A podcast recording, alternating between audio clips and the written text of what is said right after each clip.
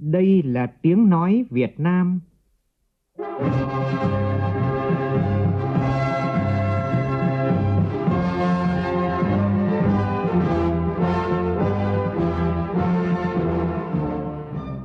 là tiếng nói Việt Nam, phát thanh từ Hà Nội, thủ đô nước Cộng hòa xã hội chủ nghĩa Việt Nam.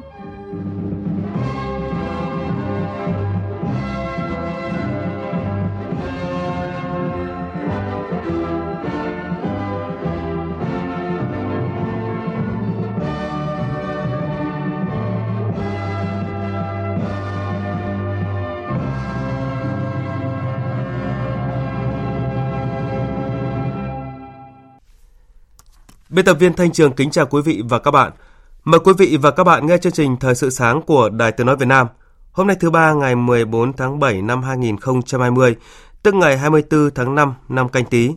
Chương trình có những nội dung chính sau đây.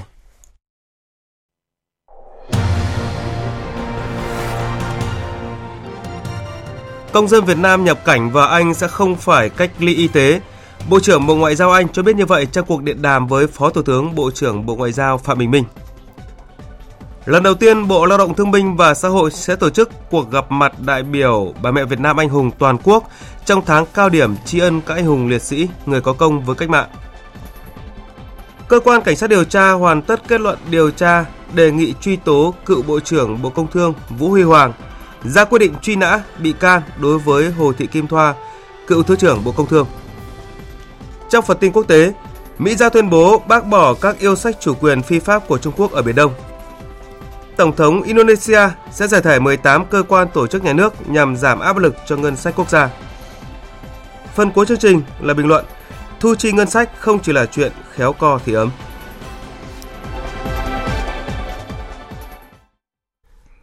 Bây giờ là tin chi tiết. Tiếp tục phiên họp lần thứ 46, hôm nay Ủy ban Thường vụ Quốc hội tổng kết kỳ họp thứ 9 và cho ý kiến bước đầu về việc chuẩn bị kỳ họp thứ 10 của Quốc hội. Cho ý kiến về việc triển khai thực hiện các quy định mới được sửa đổi bổ sung trong luật tổ chức Quốc hội, xem xét thông qua dự thảo nghị quyết về mức thuế bảo vệ môi trường đối với nhiên liệu bay và họp kín xem xét quyết định việc bổ sung sách giáo khoa và danh mục hàng hóa dịch vụ nhà nước định giá bằng hình thức giá tối đa và một số nội dung khác. Công dân Việt Nam nhập cảnh vào Anh sẽ không phải cách ly. Bộ trưởng Bộ Ngoại giao Anh Dominic Raab cho biết như vậy trong cuộc điện đàm với Phó Thủ tướng Bộ trưởng Bộ Ngoại giao Phạm Bình Minh. Tin cho biết. Tại cuộc điện đàm, Phó Thủ tướng Bộ trưởng Ngoại giao Phạm Bình Minh đề nghị hai nước tăng cường trao đổi, thúc đẩy các đoàn thăm nhau khi điều kiện cho phép, đồng thời duy trì các cơ chế hợp tác, trong đó có đối thoại chiến lược cấp thứ trưởng và tiếp tục trao đổi hướng đến ký kết Hiệp định Thương mại Tự do Việt Nam-Anh. Bộ trưởng Dominic Raab nêu rõ, anh coi Việt Nam là một đối tác quan trọng trong chính sách đối ngoại của mình tại châu Á Thái Bình Dương và Đông Nam Á, mong muốn làm sâu sắc hơn nữa quan hệ đối tác chiến lược Việt Anh trên tất cả các lĩnh vực, tăng cường các thỏa thuận song phương nhằm duy trì đà quan hệ khi hai bên khi Anh rời EU, nhất là trên lĩnh vực kinh tế thương mại. Bộ trưởng Dominic đã áp chúc mừng thành công của Việt Nam trong việc ứng phó với dịch COVID-19. Cảm ơn sự tận tình của các cơ quan chức năng và các bác sĩ Việt Nam trong hỗ trợ chữa trị cho các, cho các công dân Anh bị nhiễm virus. Bộ trưởng Ngoại giao Anh cũng thông báo Anh đã xếp công dân Việt Nam vào danh sách các nước nhập cảnh vào Anh không phải cách ly. Các cơ quan chức năng Việt Nam, các cơ quan đại diện Việt Nam tại Australia và hãng hàng không quốc gia Việt Nam vừa phối hợp với các cơ quan chức năng Australia đưa 350 công dân nước ta từ Australia về nước an toàn vào chiều qua. Hành khách trên chuyến bay bao gồm trẻ em dưới 18 tuổi, người cao tuổi, phụ nữ mang thai, người ốm đau, lao động hết hạn hợp đồng, không có nơi cư trú, sinh viên không có nơi lưu trú do ký túc xá đóng cửa và các trường hợp đặc biệt khó khăn khác. Ngay sau khi hạ cánh xuống sân bay quốc tế Tân Sơn Nhất, Nội Bài, những người tham gia chuyến bay đã được giám sát y tế và cách ly tập trung theo đúng quy định. Thực hiện ý kiến chỉ đạo của Thủ tướng Chính phủ, các cơ quan chức năng trong nước, các cơ quan đại diện Việt Nam ở nước ngoài đang tiếp tục xây dựng kế hoạch đưa công dân về nước, đáp ứng nhu cầu của công dân Việt Nam ở nước ngoài và phù hợp với năng lực cách ly ở trong nước. Sau 25 năm thực hiện pháp lệnh ưu đãi người có công với cách mạng, Lần đầu tiên, Bộ Lao động Thương binh và Xã hội sẽ phối hợp với các đơn vị tổ chức gặp mặt đại biểu bà mẹ Việt Nam anh hùng toàn quốc. Thông tin do Bộ trưởng Đào Ngọc Dung đưa ra tại cuộc họp triển khai các hoạt động kỷ niệm 73 năm Ngày Thương binh Liệt sĩ. Theo Bộ Lao động Thương binh và Xã hội, điểm nhấn các hoạt động kỷ niệm Ngày Thương binh Liệt sĩ năm nay là chương trình Gặp mặt đại biểu bà mẹ Việt Nam anh hùng toàn quốc năm 2020 dự kiến diễn ra từ ngày 23 đến ngày 25 tháng 7 tại Hà Nội và lễ trao bằng Tổ quốc ghi công dự kiến diễn ra ngày 21 tháng 7 tại tỉnh Quảng Nam. Tại lễ trao bằng Tổ quốc ghi công, lãnh đạo Đảng, Nhà nước sẽ tặng quà cho gia đình chính sách, thân nhân liệt sĩ, lão thành cách mạng, anh hùng lực lượng vũ trang, trao tặng 20 căn nhà tình nghĩa cho gia đình người có công, thân nhân liệt sĩ tỉnh Quảng Nam và trao tặng 100 suất học bổng cho học sinh nghèo vượt khó của tỉnh Quảng Nam. Hiện cả nước có gần 5.000 mẹ Việt Nam anh hùng còn sống trong tổng số 140.000 mẹ bà mẹ Việt Nam anh hùng. Sau 2 ngày gia quân hưởng ứng tháng vận động triển khai bảo hiểm xã hội toàn dân, cả nước có thêm 89.000 người tham gia bảo hiểm xã hội tự nguyện và bảo hiểm y tế hộ gia đình. Tin của phóng viên Kim Thanh. Nhiều tỉnh thành phố phát triển được từ 1.000 đến 2.000 người tham gia như Thanh Hóa, Tiền Giang, Thành phố Hồ Chí Minh, Bình Dương, Long An, Cần Thơ, Đắk Lắk. Ông Trần Đình Liệu, Phó Tổng Giám đốc Bảo hiểm xã hội Việt Nam cho biết, Bảo hiểm xã hội Việt Nam sẽ tiếp tục phối hợp chặt chẽ với các cơ quan liên quan, đổi mới phương thức quản lý, thực hiện cải cách thủ tục hành chính, ứng dụng công nghệ thông tin, đổi mới nội dung, hình thức truyền thông để thực hiện tốt các mục tiêu, chỉ tiêu, nhiệm vụ được giao – với cái trách nhiệm của Bảo hiểm xã hội Việt Nam, chúng tôi thực hiện triệt để cái nghị quyết 28 của Trung ương sẽ cải cách chính sách bảo hiểm xã hội. Trong đó xây dựng chính sách thể chế cũng như quyền lợi trách nhiệm để làm sao người dân đóng với một cái số lượng ít thôi mà nhà nước cũng hỗ trợ thêm và để về già người dân được hưởng một cái chính sách làm sao không phải lo về cuộc sống về già nữa. Đặc biệt hai chính sách luật bảo hiểm xã hội bảo hiểm y tế chúng tôi sẽ tham gia tích cực. Chính sách của chúng ta sẽ càng ngày càng ưu việt. Cơ quan Cảnh sát điều tra Bộ Công an vừa hoàn tất kết luận điều tra và chuyển hồ sơ vụ án sang Viện Kiểm sát Nhân dân tối cao, đề nghị truy tố cựu Bộ trưởng Bộ Công Thương Vũ Huy Hoàng cùng đồng phạm về những sai phạm liên quan đến dự án ở địa chỉ 246 Hai Bà Trưng, thành phố Hồ Chí Minh. Đồng thời ra quyết định truy nã đối với Hồ Thị Kim Thoa, cựu Thứ trưởng Bộ Công Thương. Ông Vũ Huy Hoàng, cựu Bộ trưởng Bộ Công Thương, Phan Chí Dũng, nguyên Bộ trưởng Vụ Công nghiệp nhẹ Bộ Công Thương, bị truy tố về tội – vi phạm quy định về quản lý sử dụng tài sản nhà nước gây thất thoát lãng phí. Ông Nguyễn Hữu Tiến, cựu Phó Chủ tịch Ủy ban nhân dân thành phố Hồ Chí Minh cùng 7 đồng phạm bị đề nghị truy tố về tội vi phạm các quy định về quản lý đất đai.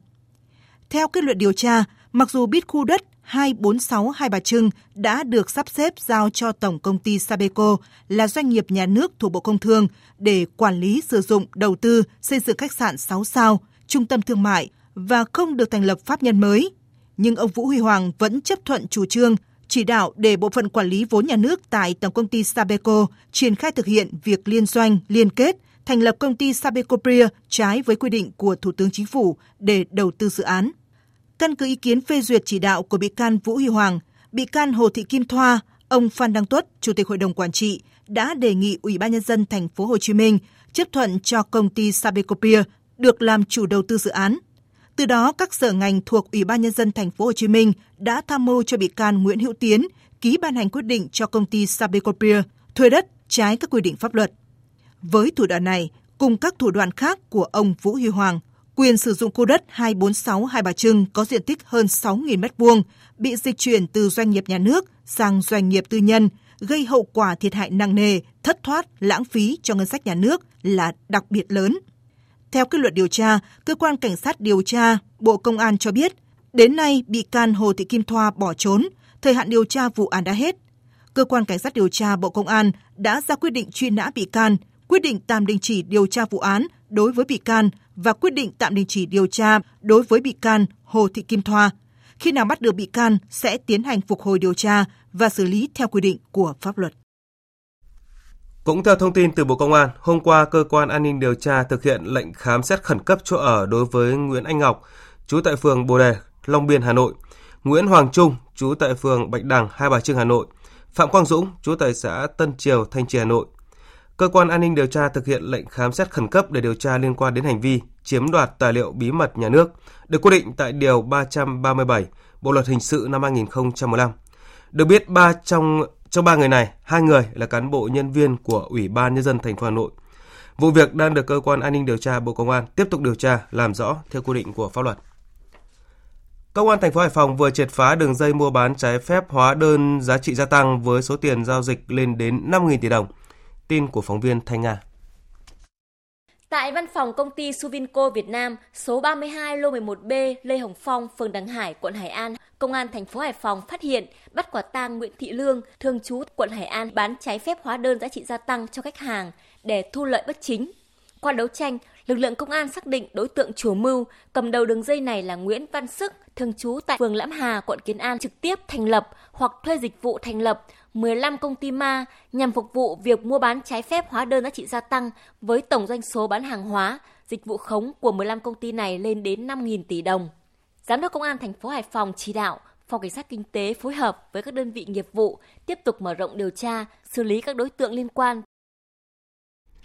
Chuyển sang cụm tin kinh tế, Thông tin tích cực trên thị trường gạo, theo Bộ Nông nghiệp và Phát triển nông thôn, 6 tháng qua giá trị xuất khẩu gạo của cả nước đạt hơn 1 tỷ 700 triệu đô la Mỹ, tăng gần 18% so với cùng kỳ năm trước. Philippines đứng vị trí thứ nhất về thị trường xuất khẩu gạo của nước ta với gần 40% thị phần. Đáng chú ý nhiều thị trường tăng mua gạo Việt Nam như giá trị xuất khẩu gạo nửa đầu năm nay sang Indonesia tăng gần gấp 3 lần và sang Trung Quốc tăng gấp hơn 2 lần so với cùng kỳ năm trước.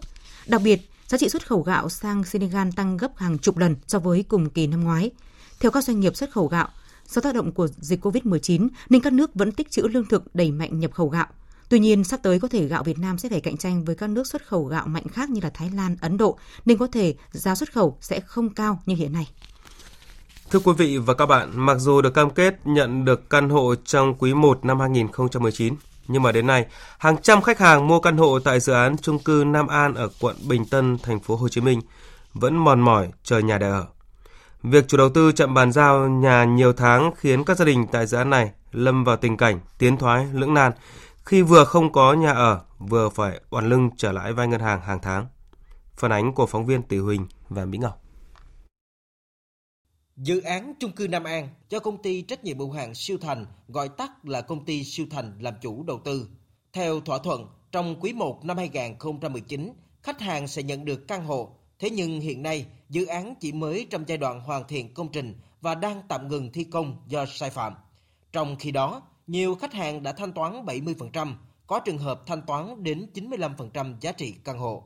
Ông Trần Minh Xuân, một khách hàng mua căn hộ tại dự án này bức xúc cho biết, gia đình ông đã thanh toán 900 triệu đồng trong tổng số 1,4 tỷ đồng giá trị căn hộ. Nhiều lần gọi đến số điện thoại của chủ đầu tư đề nghị gặp gỡ, đối thoại, giải quyết vấn đề chậm bàn giao nhà, nhưng công ty siêu thành vẫn tìm cách né, không gặp để giải quyết. Một trong những cái bức xúc của cư dân bây giờ làm các thái độ của chủ đầu tư thiếu tôn trọng khách hàng, rất là coi thường khách hàng bằng những cái thông tin rất mịt mờ. Đến giờ này để phát hiện thêm cái là sai phạm do xây dựng sai phép và có những cái thông tin là đã xin phép sở xây dựng nhưng mà chưa được phản hồi và có những cái thư gửi người này có người kia không có. Chị Hà Nhung, một khách hàng mua căn hộ tại dự án này cho biết, nhiều lần liên hệ với công ty siêu thành nhưng không liên lạc được. Chị cùng mọi người lên đến trụ sở của công ty tại số 72, đường 14, phường Tân Hưng, quận 7 thì được biết công ty đã cửa đóng then cài từ nhiều tháng nay. Mọi người cố gắng tích góp trong bao nhiêu năm để mọi người mua cái căn hộ này để mong là có nhà ở. Nhưng mà bây giờ tới hơn 3 năm rồi thì cái việc có nhà ở không có, tức là vẫn phải đi thuê nhà để ở rồi vay ngân hàng vẫn phải trả lãi. Mọi người rất là khổ bởi vì là bây giờ hiện tại là đang mùa dịch thì mọi người cũng biết rồi đó. Thì cái việc làm cũng lại khó khăn nữa cho nên coi như là bao nhiêu thứ nó dồn dập vô. Nhà thì không có mà việc làm cũng không không nhưng mà lãi thì vẫn phải trả cho ngân hàng. Luật sư Nguyễn Văn Tòng đoàn luật sư thành phố Hồ Chí Minh cho biết nếu phát hiện công ty có hành vi gian dối trong mua bán thì tùy theo mức độ có thể xử lý hành chính hoặc hình sự. Còn về pháp luật thì ờ, theo quy định thì ờ, nếu mà chậm bàn giao nhà là phải ờ, chịu tiền lãi phạt theo mức lãi. Thứ nhất là thỏa thuận hợp đồng còn không thỏa thuận thì theo quy định của pháp luật. Thì cái mức mà pháp luật quy định hiện nay là 10% trên một năm. Thì những cái người mà người ta ký cái hợp đồng nhiều năm trước thì đến nay cũng đã trễ lâu rồi. Việc công ty trách nhiệm hữu hạn siêu thành chậm bàn giao nhà, văn phòng giao dịch đóng kín cửa khiến nhiều người dân mua căn hộ tại dự án này bức xúc đứng ngồi không yên khi nhà ở không thấy nhưng vẫn phải oanh lưng trả lãi ngân hàng. Tiếp theo là tin thời tiết với phần cập nhật của biên tập viên Phương Anh. Thưa quý vị, thưa các bạn, ngày hôm nay thì nắng nóng vẫn bao trùm khắp Trung Du, Đồng bằng Bắc Bộ và Trung Bộ. Mặc dù nắng lên có muộn một chút nhưng mà nhiệt độ không giảm đáng kể, vẫn cao nhất là 39 độ. Và theo dự báo, đợt nắng nóng đỉnh điểm tại Hà Nội và các tỉnh miền Bắc có thể kéo dài đến hết tháng 7 với mức nhiệt độ có nơi lên 40 độ C. Để bảo vệ sức khỏe trước một đợt nắng nóng gay gắt kéo dài như thế này thì người dân cũng nên tránh ra ngoài trong khoảng thời gian từ 10 đến 18 giờ. Chỉ số tia UV cao cũng khiến da bị ảnh hưởng. Nếu buộc phải ra ngoài thì quý vị nên mặc áo dài tay và sử dụng các phụ kiện che chắn. Các tỉnh từ Thanh Hóa và đến Thừa Thiên Huế có nắng nóng và nắng nóng gai gắt với nền nhiệt độ lúc 13 giờ phổ biến 35 đến 37 độ có nơi trên 38 độ. Tuy nhiên trong những ngày nắng nóng, trưa chiều thì lại có khả năng xuất hiện mưa rông kèm theo các hiện tượng thời tiết nguy hiểm như lốc xét và gió giật mạnh, đặc biệt là ở vùng núi. Người dân cần chủ động phòng tránh. Nam Bộ và Tây Nguyên thì chịu ảnh hưởng của gió mùa Tây Nam nên tiếp tục có mưa rào và rông. Về chiều tối, cục bộ có nơi mưa to, nền nhiệt cao trong ngày khoảng từ 32 đến 34 độ. Chuyển sang phần tin quốc tế, Bộ Ngoại giao Mỹ vừa ra tuyên bố bác bỏ các yêu sách chủ quyền phi pháp của Trung Quốc ở Biển Đông. Phóng viên Phạm Huân, thường trú tại Mỹ đưa tin. Tuyên bố của Bộ Ngoại giao Mỹ nhấn mạnh, Mỹ muốn duy trì hòa bình và ổn định, cũng như tự do hàng hải dựa trên luật pháp quốc tế, duy trì dòng chảy thương mại và phản đối mọi nỗ lực sử dụng cưỡng ép hoặc vũ lực nhằm giải quyết tranh chấp. Mỹ khẳng định cùng chia sẻ những mối quan tâm này với các đồng minh và đối tác, các nước từng luôn ủng hộ một trật tự quốc tế dựa trên luật lệ. Tuyên bố của Bộ Ngoại giao Mỹ cho rằng các mối quan tâm chung này đã bị đe dọa bởi Trung Quốc. Bắc Kinh đã sử dụng các biện pháp đe dọa nhằm cản trở quyền chủ quyền của các quốc gia ven biển Đông Nam Á ở Biển Đông, ép những nước này phải rời khỏi các nguồn tài nguyên ngoài khơi, khẳng định quyền thống trị đơn phương và thay thế luật pháp quốc tế với khái niệm lẽ phải thuộc về kẻ mạnh. Bộ Ngoại giao Mỹ bác bỏ mọi yêu sách chủ quyền của Trung Quốc đối với các vùng nước xung quanh bãi tư chính của Việt Nam, cũng như mọi yêu sách của nước này đối với các vùng nước nằm ngoài lãnh hải 12 hải lý, tính từ các đảo mà Bắc Kinh tuyên bố chủ quyền ở quần đảo Trường Sa. Tuyên bố nêu rõ, mọi hành động của Trung Quốc nhằm quấy nhiễu hoạt động đánh bắt cá hoặc khai thác dầu khí của các nước khác tại các vùng biển này hoặc tiến hành các hành động như vậy một cách đơn phương đều trái pháp luật. Tuyên bố nhấn mạnh, thế giới sẽ không cho phép Trung Quốc được coi Biển Đông như đế chế trên biển của mình. Tổng thống Indonesia Joko Widodo tuyên bố sẽ giải thể 18 cơ quan tổ chức nhà nước trong thời gian tới. Một trong những lý do của việc giải thể những cơ quan tổ chức này là nhằm giảm áp lực cho ngân sách quốc gia. Theo Tổng thống Widodo, tổ chức bộ máy chính phủ được tinh gọn sẽ hỗ trợ kiểm soát chi tiêu ngân sách, đồng thời giúp các bộ ngành hoạt động hiệu quả nhất có thể trong tình hình hiện nay. Trước đó, tại phiên họp nội các hôm 18 tháng 6 vừa qua, Tổng thống Joko Widodo đã cảnh báo về khả năng tiến hành một cuộc cải tổ nội các và giải thể một số cơ quan tổ chức thuộc chính phủ do hoạt động không hiệu quả trong việc ngăn chặn dịch COVID-19 và khôi phục kinh tế đất nước trong giai đoạn bình thường mới. Lãnh đạo Ấn Độ và Liên minh châu Âu EU sẽ đề cập tới việc khởi động lại các cuộc đàm phán hiệp định thương mại tự do FTA song phương trong ngày mai, nhân dịp hội nghị thượng đỉnh trực tuyến giữa hai bên. Cả New Delhi và Bruxelles đều muốn sớm hoàn tất quá trình đàm phán, vốn đã bắt đầu từ 13 năm trước, song vẫn chưa mang lại kết quả. Với kinh ngạch thương mại song phương ở mức là 100 tỷ đô la Mỹ, EU đang là một trong những đối tác thương mại lớn nhất của Ấn Độ. Các chuyên gia kinh tế cho rằng việc hoàn tất FTA với Ấn Độ sẽ giúp EU đa dạng hóa nguồn cung, tránh quá bị phụ thuộc vào một nhà cung cấp trong bối cảnh các biến động địa chính trị trên thế giới đang có những tác động tới hoạt động kinh tế. Trong khi đó, Ấn Độ cũng đang quan ngại về khả năng đánh mất thị phần ở nhiều ngành hàng tại thị trường châu Âu khi mà Hiệp định Thương mại Tự do Việt Nam-EU chính thức có hiệu lực từ ngày 1 tháng 8 tới. Hôm nay là ngày Quốc khánh Pháp 14 tháng 7. Các nhân viên y tế chiến đấu với đại dịch COVID-19 sẽ dẫn đầu đoàn duyệt binh kỷ niệm ngày Quốc khánh trong một buổi lễ có quy mô thu gọn hơn so với mọi năm do tình hình đại dịch tại đây vẫn đang có các dấu hiệu đáng lo ngại. Phóng viên Quang Dũng, thường trú Đài tiếng nói Việt Nam tại Pháp đưa tin. Theo thông báo do Phủ Tổng thống Pháp đưa ra, buổi lễ sẽ bắt đầu vào lúc 10 giờ 45 phút sáng ngày 14 tháng 7 theo giờ địa phương tại thủ đô Paris. Buổi lễ được rút ngắn xuống còn 1 giờ 15 phút và tập trung tại quảng trường Concorde, điểm cuối của đại lộ Champs-Élysées. Màn duyệt binh được chờ đợi nhất hàng năm dọc theo đại lộ Champs-Élysées sẽ bị hủy bỏ và thay bằng một lễ diễu hành nhỏ ngay tại quảng trường Concorde. Đặc biệt, theo Tổng thống Pháp Emmanuel Macron, các y bác sĩ cả dân sự và quân sự trong trang phục áo blue trắng sẽ dẫn đầu đoàn diễu hành này thay vì các quân nhân như truyền thống. Điều đặc biệt đó là các quân nhân sẽ nhường vị trí dẫn đầu cho những y bác sĩ mặc áo blue trắng, những người đã chiến đấu với đại dịch COVID-19 và vẫn đang tiếp tục chiến đấu, đặc biệt tại Guyane và nhiều nơi khác trên khắp nước Pháp. Họ đang tiếp tục chiến đấu để lập nên thành trì bảo vệ nước Pháp trước cuộc khủng hoảng y tế đặc biệt nghiêm trọng vẫn đang tác động lớn đến nước Pháp. Lễ mừng Quốc khánh Pháp năm nay được tổ chức trong bối cảnh dịch COVID-19 tại Pháp dù đã bước qua giai đoạn nghiêm trọng nhất nhưng vẫn còn tồn tại nhiều rủi ro. Diễn biến mưa lũ tại Trung Quốc vẫn rất nghiêm trọng. Theo Tân Hoa Xã, nước này vừa phải triển khai hơn 7.000 binh lính đến miền Đông để tham gia cứu hộ khẩn cấp và kiểm soát lũ lụt. Hàng nghìn binh lính đang cùng lực lượng cứu hộ tại chỗ chạy đua với thời gian để gia cố đê điều và sơ tán người dân tại những nơi sung yếu. Bộ Thủy lợi Trung Quốc cho biết mực nước của 33 con sông đã dâng cao lên mức kỷ lục, trên 400, 400 con sông cảnh báo nguy cơ nước tràn bờ. Nhiều thành phố và thị trấn đã chìm trong biển nước buộc lực lượng cứu hộ phải sơ tán người dân bằng xuồng. Tiếp theo là tin thể thao.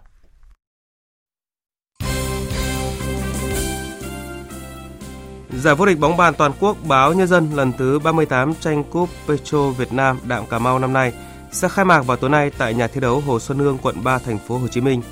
Giải năm nay thu hút số vận động viên đông kỷ lục lên tới 178 tay vợt thuộc 19 đoàn. Xét tương quan lực lượng ở nội dung thi đấu đồng đội nam vẫn sẽ là cuộc đua song mã tranh ngôi vô địch giữa Hà Nội và Hải Dương. Trong khi đó, cúp vô địch đồng đội nữ sẽ là cuộc đua tam mã giữa thành phố Hồ Chí Minh, TNT và Hà Nội. Dạng sáng nay diễn ra vòng 35 giải Ngoại hạng Anh, câu lạc bộ Manchester United đã bỏ lỡ cơ hội vươn lên vị trí thứ ba ở giải Hoàng hạng khi để đội khách Southampton cầm hòa hai đều trong cặp đấu muộn nhất vòng này. Trên bảng xếp hạng lúc này, Manchester United xếp thứ 5 có cùng 59 điểm như đội thứ tư Leicester City nhưng kém chỉ số phụ. Giải Ngoại hạng Anh mùa này chỉ còn 3 vòng đấu nữa được kết thúc.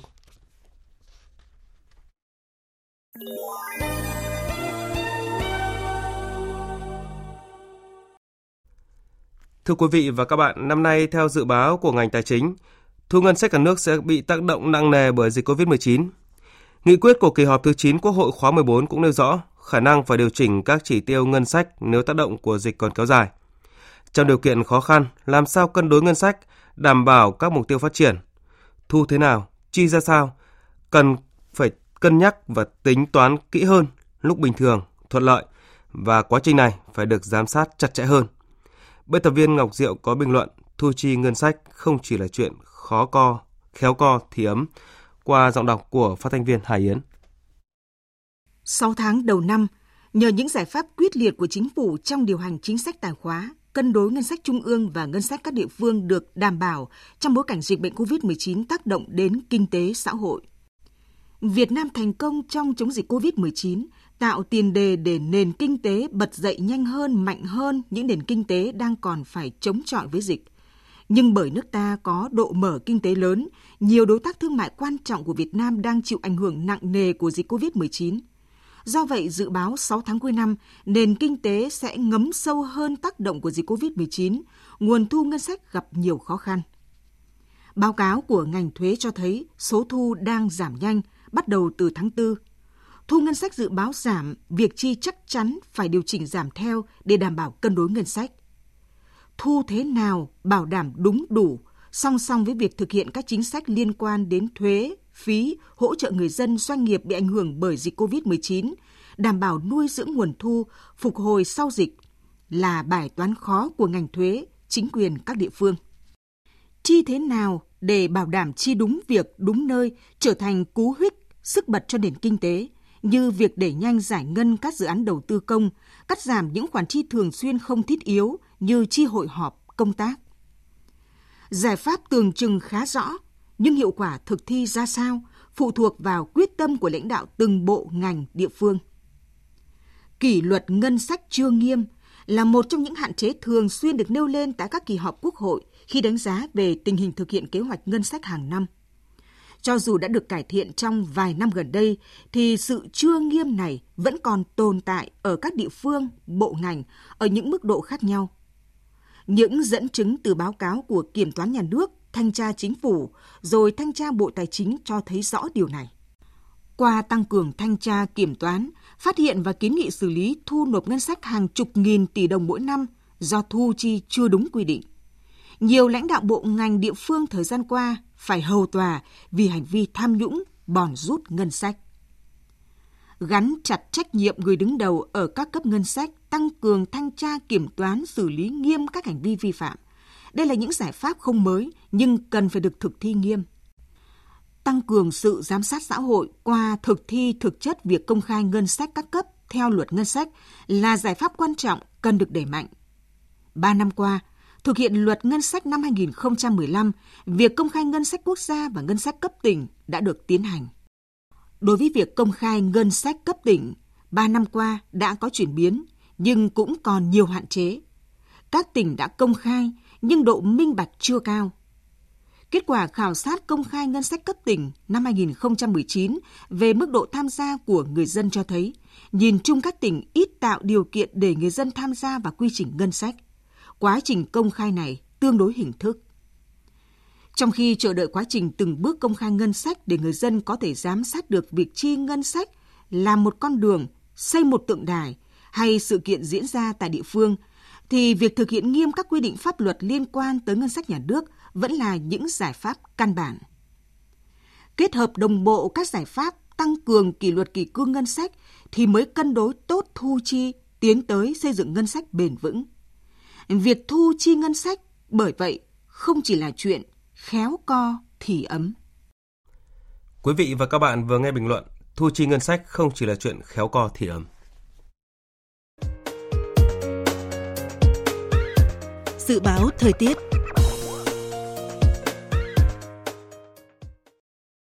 Phía Tây Bắc Bộ ngày nắng nóng, có nơi nắng nóng gai gắt, chiều tối và đêm có mưa rào và rông vài nơi, nhiệt độ từ 24 đến 37 độ. Phía Đông Bắc Bộ ngày nắng, có nơi nắng nóng gai gắt, chiều tối và đêm có mưa rào và rông vài nơi, gió Đông Nam đến Nam cấp 2, cấp 3, nhiệt độ từ 26 đến 37 độ. Các tỉnh từ Thanh Hóa đến Thừa Thiên Huế, ngày nắng nóng và nắng nóng gai gắt, có nơi đặc biệt gai gắt, chiều tối và đêm có mưa rào và rông vài nơi, gió Tây Nam cấp 2, cấp 3, nhiệt độ từ 26 đến 39 độ. Các tỉnh ven biển từ Đà Nẵng đến Bình Thuận, ngày nắng, phía Bắc có nắng nóng, có nơi nắng nóng gai gắt, chiều tối và đêm có mưa rào và rông vài nơi, gió Tây Nam cấp 2, cấp 3, nhiệt độ từ 25 đến 37 độ. Tây Nguyên có mưa rào và rông vài nơi, ngày nắng, gián đoạn, chiều tối có mưa rào và rông rải rác, gió Tây Nam cấp 2, cấp 3, nhiệt độ từ 21 đến 33 độ. Nam Bộ có mưa rào và rông vài nơi, ngày nắng, gián đoạn, chiều tối có mưa rào và rông rải rác, gió Tây Nam cấp 2, cấp 3, nhiệt độ từ 24 đến 34 độ. Khu vực Hà Nội ngày nắng nóng, chiều tối và đêm có mưa rào và rông vài nơi, gió Nam đến Đông Nam cấp 2, cấp 3, nhiệt độ từ 27 đến 37 độ. Dự báo thời tiết biển, Bắc và Nam Vịnh Bắc Bộ có mưa rào và rông vài nơi, tầm nhìn xa trên 10 km, gió Nam cấp 4, cấp 5. Vùng biển từ Quảng Trị đến Quảng Ngãi có mưa rào và rông vài nơi, tầm nhìn xa trên 10 km, gió Đông Nam đến Nam cấp 4. Vùng biển từ Bình Định đến Ninh Thuận có mưa rào và rông vài nơi, tầm nhìn xa trên 10 km, gió Nam cấp 4. Vùng biển từ Bình Thuận đến Cà Mau, từ Cà Mau đến Kiên Giang có mưa rào và rông rải rác. Trong cơn rông có khả năng xảy ra lốc xoáy và gió giật mạnh. Tầm nhìn xa trên 10 km, giảm xuống từ 4 đến 10 km trong mưa, gió Tây Nam cấp 4. Khu vực Bắc và giữa Biển Đông có mưa rào và rông rải rác ở phía đông. Trong cơn rông có khả năng xảy ra lốc xoáy và gió giật mạnh. Tầm nhìn xa trên 10 km, giảm xuống từ 4 đến 10 km trong mưa, gió Tây Nam đến Tây cấp 3, cấp 4. Khu vực Nam Biển Đông, khu vực quần đảo Hoàng Sa thuộc thành phố Đà Nẵng và quần đảo Trường Sa thuộc tỉnh Khánh Hòa có mưa rào và rông rải rác. Trong cơn rông có khả năng xảy ra lốc xoáy và gió giật mạnh. Tầm nhìn xa trên 10 km, giảm xuống từ 4 đến 10 km trong mưa, gió Tây Nam cấp 3, cấp 4. Vịnh Thái Lan có mưa rào và rải rác có rông. Trong cơn rông có khả năng xảy ra lốc xoáy và gió giật mạnh. Tầm nhìn xa từ 4 đến 10 km, gió Tây Nam đến Tây cấp 3, cấp 4. Thông tin dự báo thời tiết vừa rồi cũng đã kết thúc chương trình Thời sự sáng của Đài Tiếng nói Việt Nam. Chương trình do biên tập viên Thanh Trường biên soạn và thực hiện với sự tham gia của phát thanh viên Kim Phượng, kỹ thuật viên Thu Phương, chịu trách nhiệm nội dung Hoàng Dũng.